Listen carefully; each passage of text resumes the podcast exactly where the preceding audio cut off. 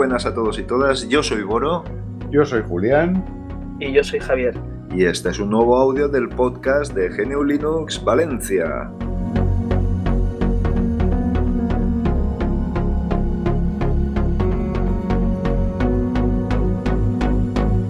Bueno, una vez más, buenas noches Javi, buenas noches Julián, ¿qué tal estáis? ¿Con frío quizá? A menos, aquí en Valencia no nos podemos quejar. Es verdad. Bueno, no, cuidado, cuidado, ¿eh? Que aquí en Valencia todo lo que sea bajar de 18 grados es morirse de frío, ¿eh? sí, eso también es verdad. Que los valencianos somos así. Eso también es verdad, eso también es verdad. ¿Qué tal? ¿Qué, alguna, ¿Os contáis algo? algo? Yo sí que tengo un par de cosillas para, para que comentemos. A ver, Ah, ¿qué, pues. qué os parece? Empieza tú y nos das Empieza, empieza, bueno, te escuchamos. Sí, pues bueno, esto es una cosa en la que tú tienes que ver también, Julián, porque Ah, sí, sí. eh, el tema de, de- de adquirir una placa, una placa experimental, para, para poder hacer un servidor Nextcloud, por ejemplo. ¿Mm? Y esto, eh, Javi nos viene de perla, Julián, porque Javi nos va a asesorar con los requerimientos que necesitamos para eso. hay que aprovechar la ocasión, hay que tener amigos hasta en el infierno. Ya sabes que, que esto es así. Entonces, la idea, eh, Javi, te la comento para que Sí. veas la- las ganas que tenemos de enredarnos. Es nada, pues adquirir una placa, conectar una unidad de almacenamiento, que bien podría ser USB SATA o una micro SD o algo así, puesto que velocidad tampoco es tampoco es eh, una necesidad eh, excesiva, es decir, tampoco creo que lo que tiene que hacer es sincronizar y el tema de la velocidad, pues bueno, siempre y cuando no sea disuasoria, pues puede servir. Y, e instalar un Nextcloud como nube privada, como nube privada. Claro, ahí el, reque- lo- eh, eh, el problema está en las placas. Pues sí, una Raspberry Pi no habría problema, pero se sube un poquito de precio y tal. Y bueno, la cuestión es trastear, a- a- gracias a nuestro amigo José Manuel, que es cliente de Orange Pi. y, y, vamos, siempre está con plaquitas de esas en los bolsillos. Sí, sí, sí, sí, sí. Y nada, son un poquito más asequibles.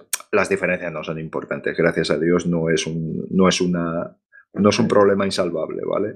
Pero, claro, ¿qué requerimientos? ¿Un giga? ¿Dos gigas de RAM? Los procesadores son más o menos igual, son ARM, unos 3588, 3488, más o menos a uno con 2 gigahercios, 6 u 8 núcleos, más o menos anda por ahí la cosa. Y operativos para te- gracias a Dios tenemos hasta Debian, quiero decir que no Sí. hay problema. Ujú. Eh, pero claro, ¿cuánta RAM necesitamos ahí? Eso sería porque todas las placas es modelo de placas de 1 GB de RAM, de 2 GB de RAM, de 4 GB de RAM y las únicas diferencias ahí son los precios, porque Claro, el resto de componentes es el mismo. Yo recuerdo que en, en una ocasión nos dijiste que en el tema de servidores, que es el tema que dominas, eh, pues bueno, pues que tú puedes contratar un VPS, por ejemplo, con un giga de RAM y bueno, pues oye, y ser perfectamente válido para la mayoría de cuestiones, ¿no? No Claro. sé si será el mismo caso, será extrapolable a, a esto. Claro, bueno, básicamente, pues eh, los, los gestores de, porque realmente es un, como si fuera un gestor de contenidos en sí, no es un gestor de contenidos como tal, pero Mm. bueno, lo que son los gestores como OnCloud, que luego fue el fork este de Nextcloud, etcétera, etcétera, Sí. ellos mismos en su página te dicen cuáles son los requerimientos. Es decir, te dicen, necesitas una máquina que tenga eh, tanto CPU eh, y, y tanta RAM. O sea, ellos mismos te dicen requerimiento. Yo personalmente he montado muchos para clientes, ¿vale? Y nosotros somos muy del dividir vencerás, entonces cogemos instancias y las los ponemos separadas. Normalmente, dependiendo de los usuarios que vayan a ser concurrentes, que luego la concurrencia no existe, pero aunque te digan, vamos a ser 10 personas, nunca lo, lo usan los 10 a la vez Ya. aunque los tengan los 10 sincronizados en el móvil o los 10 sincronizados en, en una especie de eh, o sea, eh, página en el navegador o lo que sea, o sea, un, un- un accesorio de todo el navegador para poder visitarlo, nunca lo hacen concurrentemente. Decir, y da igual, eh, eh, también depende mucho pues, de la velocidad de subida que tengan ellos en su, en su conexión de internet, la velocidad de bajada, pero concurrencia como tal, eso el Apache ni siquiera hace falta poner engines, nada, eso la- el Apache se lo cepilla rápido.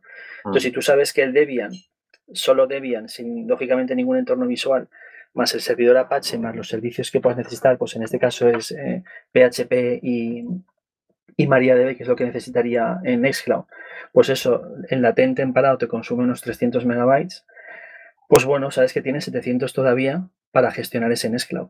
¿vale? En el momento que entre el Nextcloud pasará de 300 a 400, me estoy inventando, y dependiendo de la cantidad de archivos que subas, etc. y bajes y tal, pues aquello consumirá más o menos. Yo normalmente cuando lo he, montado, eh, pues bueno, por tampoco pillarte los dedos, ¿vale? Pues lo montas en, un VPS de estos que tienen, pues a partir de 2 GB de RAM. Entonces tú en tu caso que quieres hacerlo con una Raspberry, que tienen todas hoy en día más o menos el mismo procesador, pues realmente con una de 2 gigas, si es para ti mismo, te sobraría por todos lados. Es decir, por que digas, no, es que vamos a utilizarlo 25 personas. Pues entonces, a lo mejor la de 4 gigas podría tener sentido. Pero no, no, para uso exclusivo, Javi, quiero decir. No, pero que la RAM significa concurrencia. O sea, eh, la cantidad de procesos que se pueden ir acumulando y que Apache va o sea, ejecutando, es decir, abriendo, ejecutando y cerrando. Y entonces, si se acumulan muchos en esa cola o en esa pila, pues claro, la RAM sube.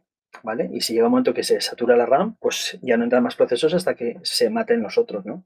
Entonces, eh, yo lo he visto eso funcionando y lo tenemos, pues bueno, gestionado muchas veces una cosa que se llama Webmin, que puedes ver un poco los consumos de CPU, los consumos de memoria y, jamás pasa del, del, en un 4 gigas, jamás pasa del 1 al 2%. Ah, ya, ¿Sabes? Porque tú te metes siempre a controlar y aparte que tienes sensores, etcétera, etcétera, y, y, jamás, jamás, siempre está parado. Es decir, porque esa concurrencia existiría si tuvieras a 100 usuarios en una maquinita de, de, un giga. Entonces, claro, pues, pues mejor o peor, siempre hay alguien, ¿no? ya, pero para un solo usuario y con, una carga normal, con un, con un giga. Y más, y más hablando de una Raspberry que la tienes al lado, es decir, que tú la tines conectada directamente por cable a tu conexión de internet de casa y luego pues te conectas desde otra conexión datos móviles con tu móvil, o sea que son peticiones muy... O sea, a día de hoy con las conexiones de velocidad es, es nada, o sea, te lo gestionaría bien. Y si en vez de una Raspberry fuera una instancia VPS de un proveedor de estos que alquilan instancias, pues ya ni te cuento, ¿sabes? Porque ya tienen en vez de la Raspberry, yo no sé cuándo, o sea, no, estoy metido en el tema de Raspbian y Raspberry y todo eso, pero los servidores por ahí que nosotros alquilamos, etcétera, etcétera, pues ya los mínimos ya tienen 6 cores, 6 cores 2,8, o sea, es una brutalidad. Joder, o sea, 6 cores, 2,8 GHz, el mínimo que alquilamos. Entonces, porque ya estos que alquilan, que pone un giga, un nano de estos que esto. Sí, sí. Eso realmente se ha quedado un poco, ¿sabes? Hoy en día nosotros, los pruebas que tenemos ya es eso.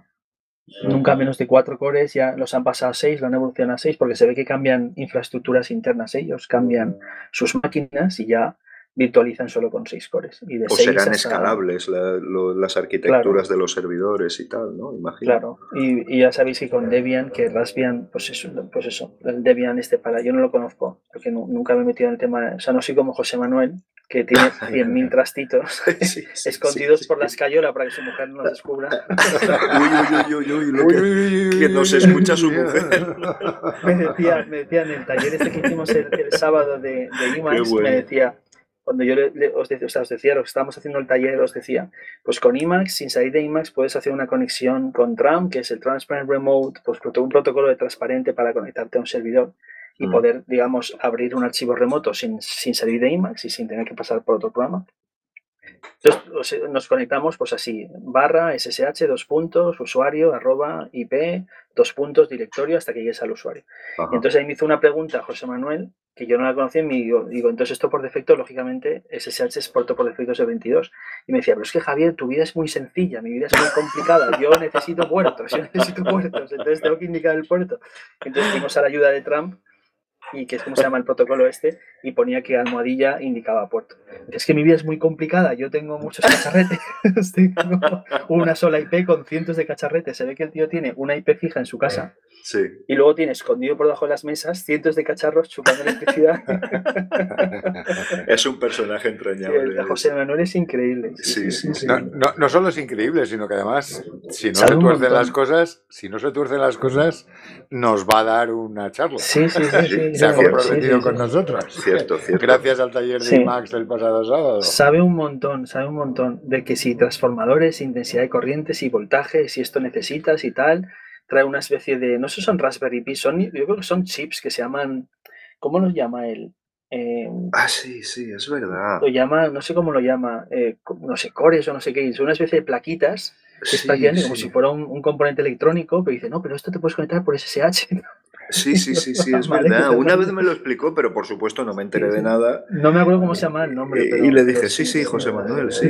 No, no me Tiene una especie de conexión tipo USB para cargarlo y luego una especie de, por wifi, o sea, no tiene ni puerto RJ45, te metas por wifi, no sé qué, con un lío. Bueno, él, él utiliza mucho la marca esta Orange Pi, que también es eh, pues una filosofía similar a Raspberry y, es que tiene una cantidad de placas, o sea, tiene 50 placas diferentes eh, a la venta, comerciales, con diferentes configuraciones de RAM y todo esto, y realmente con, además eh, son escalables, quiero decir, son interconectables entre ellas y quiero decir que, tienen, que, es muy atractivo esa, esa, marca sobre todo, ¿no? no sé, porque Raspberry tiene las, las placas más la generación anterior, la serie 3, y tal, pero es que estos tienen simultáneamente a la venta un montón de placas con características diferentes y, la verdad es que para la mayoría de ocasiones, en casa, por ejemplo, que necesiten un servidor de impresión, como, como va a ser mi caso, ¿vale? Ah, eh, que necesito un servidor de impresión, más el servidor Nextcloud, más tal, oye, pues es que te hacen el apaño perfectamente. siempre encuentras el hardware adecuado, ¿eh? Mm. O sea, eh, Orange Pi está, se venden por AliExpress, creo que está la tienda oficial, por AliExpress. Son chinos, por cierto. Para variar. Para variar. Sí. Shenzhen Shulong o algo, Shunlong o algo así. Sí, sí. yo creo que la gente le atrae un poco el mundo este, lo digo, no sé, humilde opinión. A lo mejor un tema por el tema, porque claro, eso, eh, eh, o sea, debe ser, o sea, debe tener un consumo, vamos, de risa. O sea, Máximo 3 vatios pues 3 vatios, pues imagínate, y tienes ahí unos servicios que en un momento dado puedes tener, como tú dices, con una tarjeta, una SD card de estas de que hoy en día ya sabemos que las tarjetitas esas de teléfono, pues si algunas tienen, bueno, yo estoy muy, muy desconectado del tema, pero hay gente que tendrá 32, 64, yo qué sé, a saber. Un tera. Ya. No fastidies. o dos teras creo que también tenían ahora mismo Entonces, sí, cabe ahí, cabe ahí. Claro, entonces una tarjeta de estas SD donde puedes tener pues en un momento dado documentos o lo que sea, pues yo qué sé, puedes, y, y, lo tienes digamos en tu casa, no lo tienes a lo mejor en ningún sitio ahí cascando todos los meses, ¿no? Una cuota y, ¿no? claro, pero es interesante, ¿no? Sí, sí. Pero, no solo la cuota, es la autonomía que te da. Claro. No, no depender de de terceros. De, claro. de, otros, ya dependes de tu proveedor de Internet como para depender de más. Claro, claro Entonces, esos temas de autonomía son importantes. Claro, claro. alrededor de esto, yo, si os parece, vamos a hablar de, Amazon. vale. y, de, y, de, y de ese centro de datos, de esos centros de datos que parece que va a poner en Aragón. Sí. ¿Habéis oído algo? No, sí, eh, eh, he oído algo, que el Centro de Operaciones para Europa se iba a fijar en Zaragoza, pero desconozco los detalles, desconozco los detalles de, del, volumen de, que quieren, que quieren eh, montar allí, ¿sabes? No, no, sé qué, de qué infraestructura estamos hablando exactamente. Pues si, si te vale algún dato, porque te hagas una idea de la, de la infraestructura, los centros de datos que piensan colocar en, en Aragón consumirán más que la planta de la Opel. Joder. Es decir, se me ha escapado. Requerirán unos 80 megavatios de potencia. Pues es decir, que, que, lo que se da como una noticia brutal, que es que va y vamos a entrar en la tecnología, en, la, en lo más puntero, estamos, somos lo que nos venden como eso. Sí, sí. Como tantas veces digo yo, siempre tiene dos monedas. siempre tiene una moneda que tiene una cara y una cruz. Y cuando te quedas con la moneda tienes que mirar la, tienes que mirar mm, la cara y la cruz, claro. Sí. Entonces, mm, a mí lo que me ha llamado muchísimo la atención es lo que he leído en prensa de los 80 megavatios de potencia. Uf, 80 megavatios. Y además supongo, por lógica, que no exigirá que le lleguen por una línea solo. Ni por un suministrador solo. tendrá que tener. Eh, eh, tendrá redundancia o tendrá, que tener todo eso. Y supongo además que no lo instalará en un único sitio físico, sino que lo, lo, dividirá. Vamos, me imagino que no centralizará todo ahí. Claro, es que fijaos. Y, perdona, todo esto para hablar de que tendrá aproximadamente 70 trabajadores. ¿Vale? 70 trabajadores. Solo, vale. Es decir, que va a 70 trabajadores para 80 megavatios. Pero hemos de ser conscientes de los, los que amamos profundamente la tecnología, Internet y hemos de ser conscientes de, esta parte, de la parte que toca todo esto. Claro, claro, es que además, Julián, cuando hablamos de Amazon, tú fíjate que no solo estamos hablando de ventas online, estamos hablando del servicio de Amazon Prime, vídeo simultáneo para miles y miles de personas, estamos hablando de que la infraestructura necesaria debe de ser pues, a la altura de los 80 megavatios de consumo que exige, ¿no? Además con material moderno que se supone que es más eficiente y todo esto. O sea que, claro, estamos hablando de unas cifras realmente increíbles. Amazon Prime, Amazon, uh, o sea, Amazon Video, eh, el servicio de, audio también de Amazon, del cloud. Claro, claro. Claro, claro, claro. Yo, yo son cifras que de verdad. O sea, el cloud, la nube. Sí, sí, la los castizos. Sí, son, son, son, cifras que, que, es que no te puedes ni, imaginar, vamos. Es que me parece tan, tan brutal. Sí, sí. Y, y, y escucha, y también son noticias de empresa, son noticias de prensa que siempre has de coger un poco con, con pinzas, porque a veces, más que noticias, son notas de prensa, ¿no? Pero se habla también de que va a invertir 2.500 millones de euros. ¡Wow! Es decir, y que serán, ¿ves? Y mira, y serán tres instalaciones en tres sitios distintos, ¿eh? Sí, sí, que, no, no, van a ser en Zaragoza, van a ser, vamos, por las noticias que hay, serán en dos o tres pueblos distintos, en tres sitios distintos. Sí, eso lo va a convertir en capitales tecnológicas, quiero decir. Sí, sí, sí, sí. Ahora habría que ver la parte, ya sabes, ¿no? La parte eh, que nos compete en cuanto a software libre. Pues me imagino que esos servidores funcionarán con alguna distro específica para servidores con CentOS o con no sé. No, no tengo ni idea, Oro. Pero me imagino, vamos. Amazon es muy Amazon es demasiado para mí. Sí, ¿no?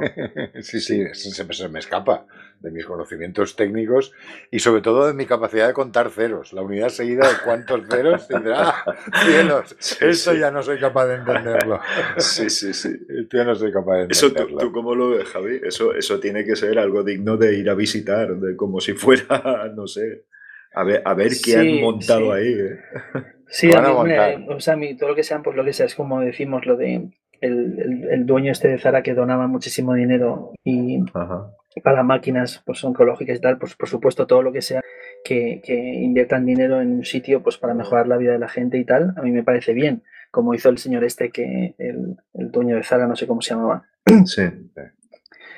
Eh, pero claro, Jeff Bezos no es una ONG. O sea, Jeff Bezos lo que hace es meter 2.500 millones de euros para sí mismo. sí, sí, sí, sí. Porque bueno, sobre, no es una donación. sobre el dueño de Zara también sería discutible. Sí, sí, no quisiera dejar la oportunidad de meter en la, sí, por supuesto, la uña, pero, te, donan X millones de euros para comprar unas máquinas, pues a fin de cuentas es una donación. Lo otro es una inversión, ¿no? A mí lo que me da miedo un poco esto es como pasan con los centros estos de justamente de Amazon, que hay distribuidos pues, por, ahora mismo por Europa, incluso en Madrid tenemos uno enorme que se ve desde la, desde la propia autovía que conduces y conduces y conduces y, y no deja de aparecer a la derecha, que es enorme, o sea, vas a 100 por hora y te cuesta un rato sobrepasarlo. Pues lo que ocurre con estos sitios tan grandes es al final el empleado, ¿sabes? Que es que no le dejan ni ir al cuarto de baño. Es las quejas que tienen ahora Amazon, que es que no les dejan ni ir ni al cuarto de baño. Ha habido documentales muy fuertes de que no les dejan ni ir al cuarto de baño, ni hacer una llamada, ni prácticamente moverse ahí.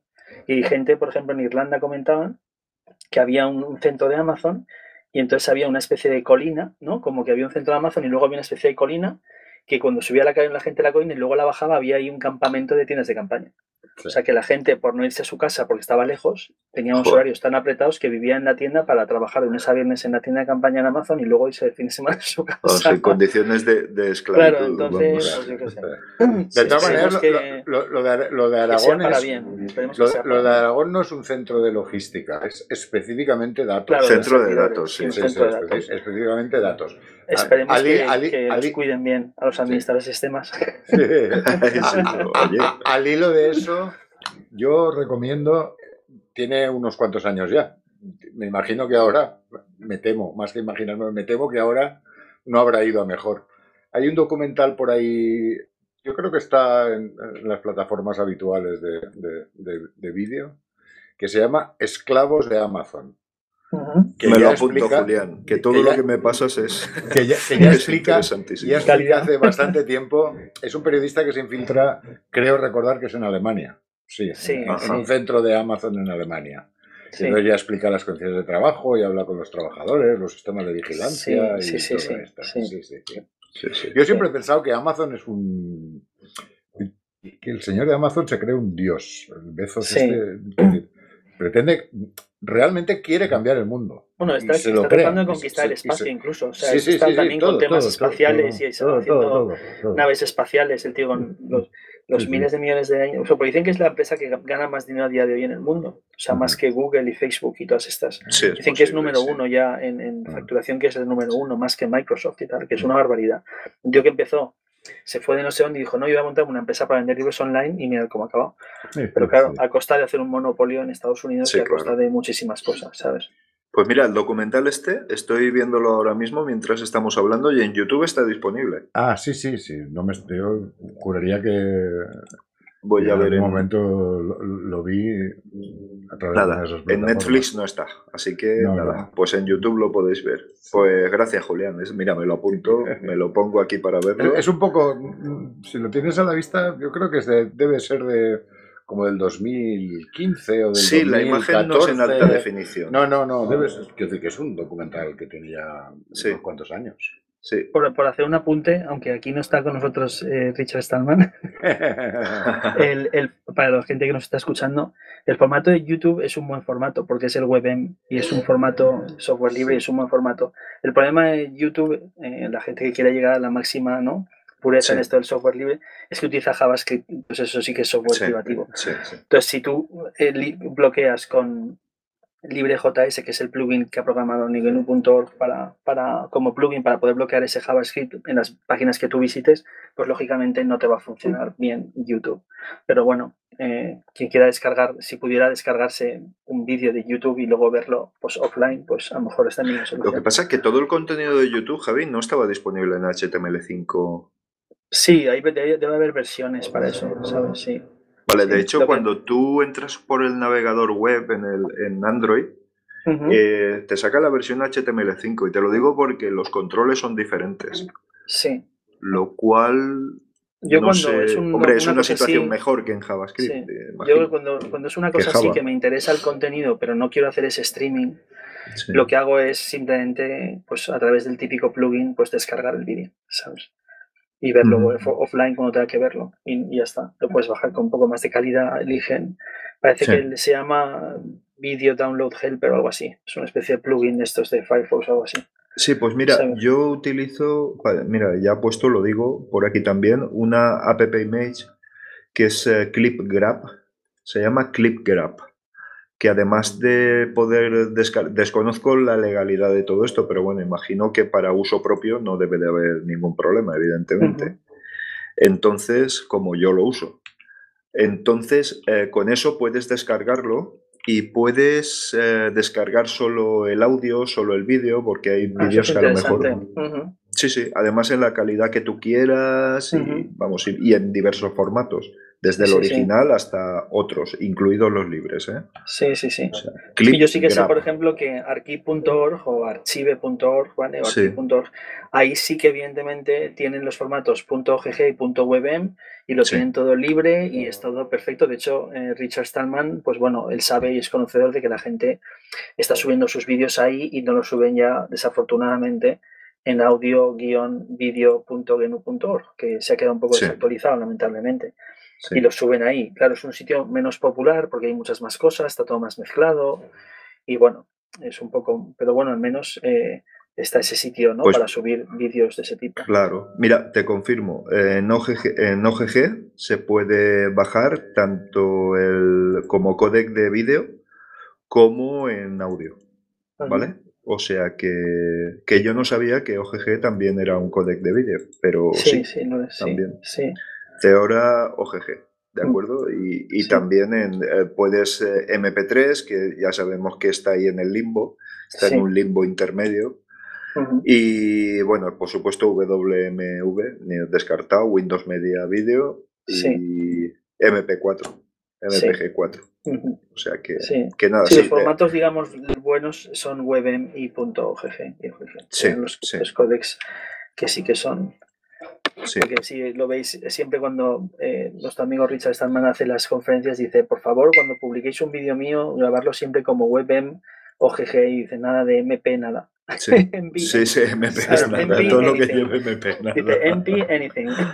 es muy gracioso, es un tío muy gracioso. Sí. Es muy gracioso. Yo que he pues visto muchas conferencias suyas, la verdad es que cada vez que veo otro, otro vídeo suyo, sea nuevo sea antiguo, porque yo me he visto vídeos de, de hace, no sé, no sé exagero, 15 años, del año, no sé, 2000, que está ahí en un hospital en, en, Brasil, que han operado un brazo, lo que sea, y está el tío ahí, el tío con el brazo medio operado, todo motivado, ¿sabes? Haciendo un vídeo y vamos, no tiene desperdicio. Sí, sí. Pues, pues nada, bien. Pues eh, oye, el centro este de datos de Amazon, ¿sabes lo que pasa con eh, este tipo de noticias tecnológicas? Llaman mucho la atención, son muy atractivas para todo el mundo, incluidos nosotros, evidentemente. Pero claro, luego está es que está ese trasfondito de, bueno, ese trasfondito no, ese declarado fondo de Amazon de, explotación laboral y tal, que tira mucho para atrás, ¿sabes? Pero bueno, es que al final, si tienes plataformas como eBay, como AliExpress y como Amazon, ah. pues a ver cuál de todas es peor, ¿sabes? Sí, Desgraciadamente. Yo, yo siempre he pensado que todo lo que sea concentrar en exceso poder sí. Pero me da igual en cualquier ámbito que hables, ¿eh? En la tecnología, en la política, en la economía, en, lo que queráis. Eh, siempre genera más peligros que bondades. Hemos pasado temporadas donde la concentración era una cosa importante, las fusiones, las economías de escala, el no sé qué. Y dices, hombre, es que esto se da como como si fuera un paradigma eh, y, no, a veces, hay, veces que sí y habrá cosas y dependerá de tamaños. Yo me dan mucho miedo cualquiera que sea muy grande. El otro día lo hablábamos que al final hay cuatro fábricas en el mundo que hacen procesadores de X nanómetros y no hay más. y no, hay más. Y no hay más. Entonces, claro, dependemos todos de esas cuatro. sí, proveedores, países proveedores de coltán y todo esto, claro, de litio. claro, claro. no, no, hablemos del litio que nos meteremos en política esta semana. Y no ¿Ah, toca. Ya, ya, sí, esta semana. No, toca, no toca. especialmente densa. No toca. No, no, no. Hombre, que nuestros pobres iberoamericanos, por llamarlo de alguna manera, pues eso, qué, casualidad que no, qué casualidad que se produzcan, vamos a llamarle, infracciones democráticas en el país que tiene las mayores reservas de, litio del mundo. sí, sí, sí. Es un melón. Estas cosas es mejor no abrirlas. Es mejor no abrirlas. Sí, sí, es un melón para abrirlo. es mejor no abrirlas. Pero bueno, sí. Y pues nada, bien, bien. Por lo demás, esta ha sido una semana tranquilita con las últimas versiones de, Ubuntu lanzadas, con Debian en versión estable, ya muy estable, muy estable. Bueno, ya sale estable, pero la verdad es que es muy aburrido, Javi. Esto no lo aconsejaste, pero es que no hay que hacerle nunca nada. No, aquellos artículos famosos de qué hacer después de instalar Ubuntu. No, aquí no. Sí, sí. Esto es como el, cliente este que os contaba yo, que os lo conté a vosotros, me acuerdo. Que, vino un cliente y vino con un, con un ordenador del año 98 o 2000, un Dell de estos eh, Workstation 340 que pesaba 15 kilos la máquina que le pegó un golpe a la pared en la oficina y dije, este tío me va a costar más la pared que la reparación del ordenador. Y entonces vino y me dijo, no, esto es que tiene un GNU Linux y tal, instalado desde el año 2000, no sé cuánto, y dice, no sé, en 20 años que lo utilizando 8 horas diarias o más, se me ha quedado colgado 4 o 5 veces. Y entonces se sorprendía de que se hubiera quedado colgado ahora después de 20 años. Y digo, me ya tocabas.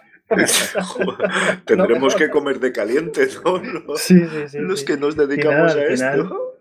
Pues sí, mira, incluso eh, me, me echó una mano Richie y tal, y mejor o peor, peleamos ahí lo que no se pudo pelear, vamos. Y al final, pues bueno, mejor o peor, aquello se, se resucitó y tal, pero dije, hombre, deberías, no sé, cambiar ese hardware, porque en un momento dado... Ir pensando. Dice, no, es que yo soy mayor ya y solo sé manejar este software, que es un software carísimo y tal, y es lo que ya no, este software no existe y, o sea, solo lo tengo aquí, porque fue un finiquito que le dieron tipo así, más como, llévate este PC en vez de pagar lo que sea, ¿no? entonces el software era carísimo y estaba instalado, no sé, bueno, que el tío estaba agarrado un clavo ardiendo en el, Ostras, ahí en esos casos, ¿qué se hace? ¿Se buscar un hardware igual? Bueno, eh, fue, o sea, ahí básicamente la, única y clonar todo el disco. Clonar, claro, clonar todo el contenido del disco, pero tienes que clonarlo en un disco duro eh, igual. Es decir, eh, si son un SCSI 20 gigas, eh, 160 ultra, pues tiene que ser igual, porque si no es igual, incluso ya podemos incluso hablar de que los discos duros tienen como una información digamos que, bueno, eso lo tiene el disco duro entre el disco duro y, lo que es la, PCB que llaman, ¿no? Sí, sí. Pero muchas veces eh, pasaba de que, de que e, era solo ese disco duro el que iba con ese sistema operativo, por lo que sea, porque había fuego en el sistema operativo, pues, pues como si dijésemos, no un número de serie del disco, pero alguna información del disco que solo funcionaba con ese disco, ¿no? Ajá. Entonces ahí hicimos 40.000 réplicas en IDE, en SATA, en tal, y ahí no, no iba nada, o sea, era imposible. Kernel panic, ¿sabes? Entonces, no teníamos ese disco duro de 20 gigas, eh, es casi, porque lógicamente tenía 20 años. Y comprarlo hubiera sido un suicidio porque valía 200 euros y era saber Dios dónde, en eBay o lo que sea. Sí, sí, sí. y aparte de saber cómo llega ese disco duro o lo que sea. Y entonces, bueno, al final, pues bueno, se, se reparó lo que es el disco en sí a nivel de superficie, se reparó y, y mejor o peor le dije, pues tienes que seguir como estás, porque digo, sí, entonces al final, bueno, hablando con él, me dijo, pues mira, tengo otro PC igual, entonces conseguimos tener un disco duro eh, igual que el que tenía roto. Entonces se ha hecho una copia en ese disco duro antiguo.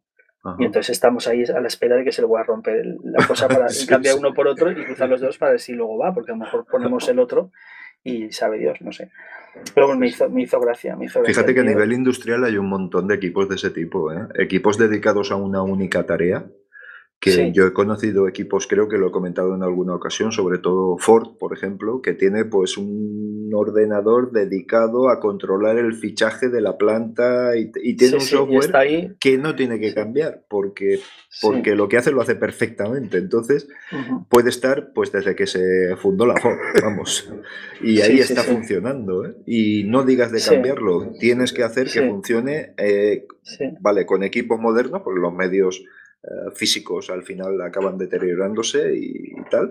Pero, oye, mismo programa y si puede ser el mismo operativo, el mismo, ¿eh? Sí, sí. Yo, yo, hemos comentado, hablando de máquinas de control numérico, una experiencia parecida. Sí, sí, sí. En, privado, vamos. Sí, sí. Es decir, de, intentar mm, pedirnos por un disco de 20, de, 20 gigas, pedirnos, no, no recuerdo, 5.000 euros en una máquina de control, en CNC, ¿Cómo? ¿5.000 euros? ¿Un disco que se ha estropeado? Sí, esto es lo que hay porque lleva todo incluido. algo parecido a lo, que contaba, a lo que contabas tú. pero a ver, si es un disco de 20 gigas y yo he pagado todo. lo he pagado todo. Quiero decir, he pagado la licencia de uso del programa, tal. ¿Cómo me vas a cobrar por un disco de 20 gigas una pasta que no está escrita? es lo que decimos siempre del privativo, que estás, lo que es privativo al final te tiene muy, muy cogido. Muy enganchado, sí, sí, sí, Bueno, eso, eso a nivel industrial es, es tremendo. Los abusos que se han cometido han sido, han sido vamos clamorosos, ¿eh? verdaderas barbaridades. Un control de CNC al final tampoco es que sea nada del otro mundo y valen verdaderas fortunas. ¿Qué, os pareció, ¿qué os pareció el, tema del sábado? La gente que vino y... genial, genial. Genial. Yo sí, pero yo, es que me quedé sorprendido con la gente. O sea, yo, fijaros. Eh, eh, disculpa, Javi, para los que no eh, los que nos están oyendo, estamos hablando del taller de IMAX que impartió Javier Sepúlveda, Javi, y que, jolín, a mí me dejó verdaderamente boquiabierto. Primero, las posibilidades de IMAX, su practicidad, su velocidad y luego la gente que vino, que casi que fue lo mejor, si me lo permites. Sí, la verdad es que sí. Vino, vino Manuel, vino José Manuel, que nos reímos un montón, vino Eduardo. Sí, sí. La es que vino, vino mucha gente nueva, mucha gente nueva. Eduardo personas nuevas. Sí. Open Charches. Sí, Open Charches, sí, vino mucha gente nueva. Y vino también Enrique, que es el, chico este así más mayor, con sus dos hijos pequeños y tal. Eh, hay que hablar de sus dos hijos, ¿eh? Sí, sí, esos hijos. es la cantera, ¿eh? Es la, cantera. Sí, sí, desde luego. Recuerdo que me preguntaba el niño, oye, ¿cómo puedo entrar en Lord Mode? Y digo, pero si acabamos de empezar la práctica. O sea, práctica, no, pero si yo ya he acabado. Y yo digo, ¿cómo se ha acabado si hemos empezado la práctica? Sí, sí. ese, esos dos chavales son muy, muy, muy especiales. ¿eh? Tienen un potencial enorme. Muy especiales. muy especiales. Además, tienen una mente muy clara ¿eh? y muy, muy absorbente. ¿eh? me quedé sorprendido por eso, porque, claro, yo hoy lo comentaba con los chavales estos que les he hecho esta semana el curso este de Git, en la empresa donde he impartido estas dos semanas el curso de Git, que la verdad es que es un departamento de informática en una empresa que, bueno, hacen software para, para, temas de administración pública y todo eso, entonces tenía que haber un curso de Git. Y es que hay un departamento de informática, pues a lo mejor de, no sé, 10 o 12 programadores que programaban en, justamente con un software libre que se llama OpenSava y es una programación Java que tú lo que haces es diseñar solo las clases en Java y digamos que el software en sí te genera lo que hay por debajo, que son pues a lo mejor pues más las instancias de, de, esas clases o lo que sea. Es decir, como una especie de framework para programar con Java y hacer como páginas web o algo así. Yo no, lo conozco, no lo conozco. Pero claro, los chavales estaban súper contentos con el tema del Git porque ahora estaba, habían pasado por CVS y SVN y entonces son gestores, o sea, eh, sistemas de control de versiones pues con muchas teclas, eh, partes son privativos, etcétera, etcétera. Y les comentaba un poco el tema de que, algún día vinieran alguna cosa de la asociación y tal, que había un taller de IMAX y que la verdad es que había estado muy chulo y tal, que pronto haríamos más cosas y tal. Les he dicho, hombre, nunca esperéis encontrar una mujer, eso olvidaros, ¿sabes? Así de broma. Pero vais a conocer a un montón de gente y os va a gustar. Eh, estaban interesados y tal, y es que... permitirme que corte y que diga eso, que nunca vais a encontrar una mujer, no es cierto. En el mes de febrero, un colectivo feminista nos dará un curso de Thunderbird. Sí, señor. Ah, fenomenal. Por fin, por fin. Mira que nos hace falta el punto de vista y la perspectiva. Sí, sí, sí, sí, Fíjate, yo me quedé muy sorprendido con que yo no pude ir porque, bueno, es que era un domingo, yo pensaba que era en Castellón, tenía un compromiso, tenía no pude ir, que fue la feria vegana de, las naves. y, resulta que había, yo creo que era 80-20, eran todas mujeres y, hombres. Sí, pero lo que pasa es que es un colectivo que tiene una, un componente social muy importante, porque claro, es que ahí Javi la gente piensa que la cuestión vegana es una cuestión gastronómica y nada más lejos de la realidad. Simplemente eso es una consecuencia. Es decir, realmente lo que se basa el veganismo es en la, el intentar evitar el maltrato animal. y ellos eh, comulgan con el ejemplo. Es decir, pues oye, no consumimos carne. Porque, bueno, así evitamos, eh, como mal mayor, evitamos que, se maltrate animales para, para uso alimenticio. Entonces, eh, el tema de no comer carne es una consecuencia del movimiento. Pero claro, eh, lo que hemos siempre comentado, que al final todos los movimientos sociales tienen más similitudes que, discrepancias. Y al final, si te encuentras con un colectivo feminista, un colectivo vegano, un colectivo promotor del software libre, al final los valores son tan similares. Hay, algunos, hay algunos. Y, y, como contrapartida de esos valores tenemos, por lo que me transmiten a mí, básicamente las mujeres, tenemos un exceso de testosterona mm, en general, porque ha sido, desgraciadamente, básicamente eh, realizada o sus, la imagen pública ha sido siempre de hombres. Yo, volviendo al tema, yo estoy encantado con las compañeras de Critical Suites, que es como se llama el colectivo, que está alrededor de la Universidad Politécnica de Valencia, de que por fin venga alguien a la asociación a, a, ponernos un poco en orden. Pues sí, sí, sí, a, ponernos los pies en el suelo. Sí, sí, sí, sin duda, sin duda. Y, y, volviendo al taller del sábado, es que eh, ¿cuánto tiempo fue? Fue de 10 a una y media aproximadamente. sí, hicimos. Pues eh, Javi, se me hizo muy corto, ¿eh? Sí, pero muy corto. Sí, sí, hicimos la parte teórica desde las 10 y 5, 10 y 10, porque tuvimos algún problema con el cable y no sé qué y tal. pero bueno, desde las 10 y poco hasta las 11 y media, un poco entradas.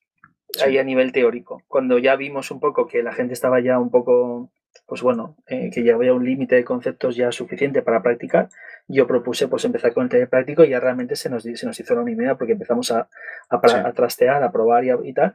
Y yo me quedé muy contento porque la gente salió de allí prácticamente, pues lógicamente abriendo, cerrando, copiando, pegando, cortando, cambiándose entre buffers, eh, haciendo un montón de funcionalidades con Emacs. La verdad es que, o sea, no me esperaba que la gente cogiera tan rápido, ¿sabes? De hecho, esta mañana hablaba con Eduardo por teléfono y me decía, oye, me voy a enganchar con IMAX y no va a salir de aquí ya.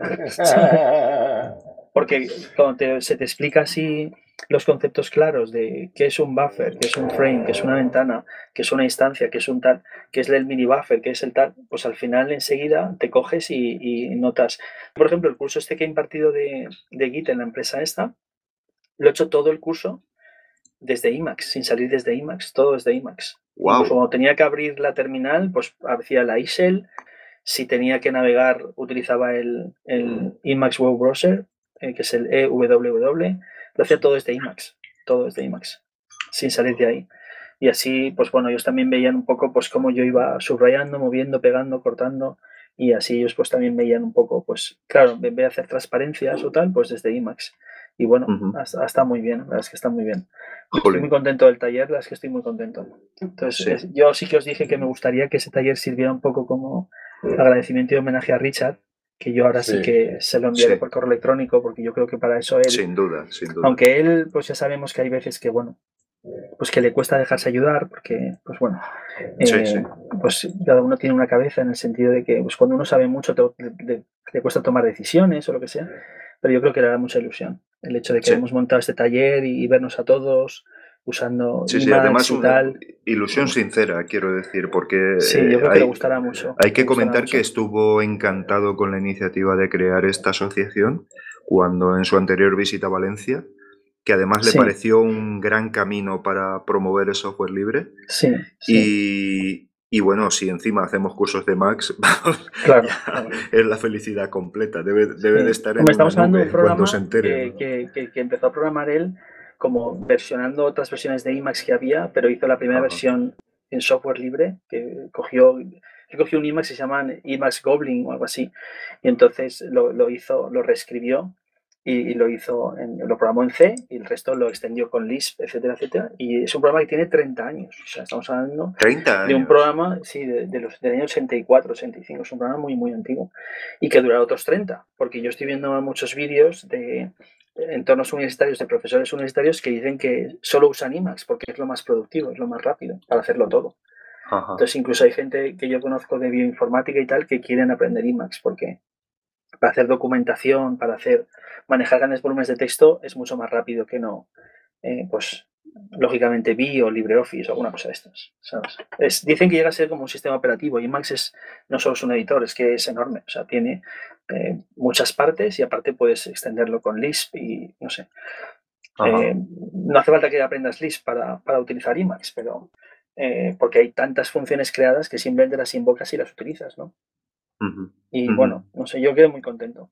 Sí, sí. Entonces espero que cuando, pues bueno, cuando nos pongamos en contacto con él de nuevo, o yo le escribo un correo electrónico en este caso, pues, pues se ponga contento y, bueno, pues le anime a, seguir con su trabajo. Claro que sí. Además tuvimos la visita de, unos amigos de Alicante, o de un amigo de Alicante, que vino adrede a, al taller. O sea que, lo cual, pues oye, la verdad que fue una satisfacción enorme. Sí, me, pareció genial. Me pareció genial. Eh, por cierto, podéis ver el artículo de crónica del taller, que aunque venga mi nombre, Javi, hay que decirlo que lo has redactado tú. Sí, sí, por supuesto, sí, sí. lo has redactado tú y, que es eh, con los enlaces oportunos, por supuesto mucho mejor que lo hago yo, con los enlaces oportunos y todo, la verdad, y hay eh, reportaje gráfico, algunas imágenes del evento y tal. Eh, y luego agradecer a las naves el escenario que nos ofrece para hacer estas cosas, porque es de auténtico lujo. ¿eh? Es un auténtico luego las instalaciones es una pasada. Yo para mí me ha pasado a veces de tener que dar un curso, una conferencia, una charla en un sitio donde la gente no cabe, donde hay una puerta que no para abrirse y cerrarse, donde hay ruido de fondo, donde hay un pasillo que hay ruido fuera, y tú no te concentras en, lo que tienes que hacer. Eh, es que desde luego en las naves hay una paz y estábamos prácticamente, o sea, habíamos cuántas personas, unas 12 o 13 personas, no me acuerdo, o sea, a lo mejor no sé cuántos éramos. 15, 15. 15 personas. estábamos anchos, estábamos bien, luego todos subimos nuestra toma de, de, electricidad para manejar el portátil, las que fue una pasada. ambiente de estudio, un verdadero ambiente de, para poder concentrarte y, atender sin distracciones.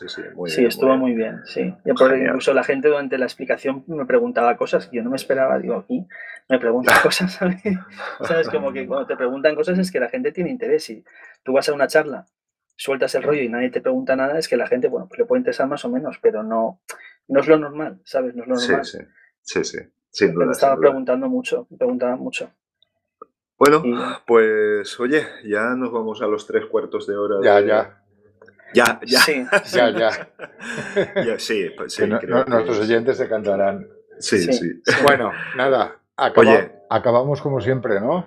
Claro, por supuesto. Acabamos diciendo que tenéis que visitar nuestra página web, que eh, encontraréis eh, que estamos trabajando a ver si montamos una, un, fiestorro un poco antes de Navidad, a ver si conseguimos cerrarlo, y que ya tenemos eventos para enero, para febrero, para marzo, y que Hasta completando. Bueno, no están, publicados, pero tenemos, tenemos cosas. Sí, tenemos cosas. Sí, sí. O sea Esto, poquito a poquito seguimos adelante. Está cogiendo velocidad, está acelerando, sí, señor. Pues nada, oye, pues muchas gracias a ambos y a todos y todas por escucharnos y simplemente, oye, os emplazamos a un siguiente audio, ¿no? Vale. Sí, muchísimas gracias. buenas, noches. buenas noches. Gracias a todos. Un abrazo, hasta luego.